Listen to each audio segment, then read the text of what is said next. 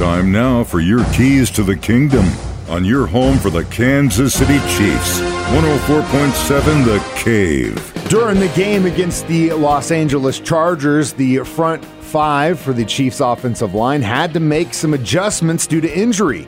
Creed Humphrey had to move off center and move to guard for the first time in his life. Here's what he had to say after the game on Sunday in LA. It was a lot of fun. Yeah, it was a lot of fun. Uh, definitely a learning curve a little bit, but it, I mean, it was fun. Uh, you know, got to now I get to say I played both left guard and right guard, so that's also that's pretty cool too. It's first time ever doing it, so it was fun. You know, you can only bring so many offensive linemen into a game, and uh, so being able to have the versatility that we have, you know, all the guys know the playbook really well, really smart, understand the plays, you know, the power of the plays, things like that. So. Uh, just having a bunch of guys like that's a really good thing. And uh, whenever we need our number, our name's called to play somewhere else that we don't usually play, then uh, you know I'm confident that all the guys in the room can do it. So it's, it's cool.